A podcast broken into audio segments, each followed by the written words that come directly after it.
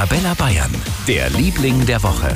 Ich weiß ja nicht, was Sie in den Pfingstferien vorhaben, aber er fährt aktuell mit dem Floß zum Schwarzen Meer und zwar von Kelheim in Niederbayern aus. Das ist der Lebenstraum von Josef Reindl aus Geisenfeld im Landkreis Pfaffenhofen in Oberbayern. In etwa sechs Wochen will er dann in Solina in Rumänien sein. Das Schlimmste, was passieren kann, dass wir untergehen. Nein, es war natürlich jetzt so Witz. Theoretisch können wir nicht sinken, ist also sehr viel Holzaufbau aber das Wetter wird halt eine Herausforderung. Wenn man dann die, äh, die letzten 1000 Kilometer runterkommt Richtung Rumänien nach dem Eisernen Tor, da ist die Donau teilweise also bis zu 10, 15 Kilometer breit und da kann es auch dann teilweise sehr stürmisch sein. Er sitzt nicht allein auf seinem Floß, sondern hat Begleiter. Dann wird es auch nicht langweilig auf den circa 2500 Kilometern. Spannende Reise, lieber Josef.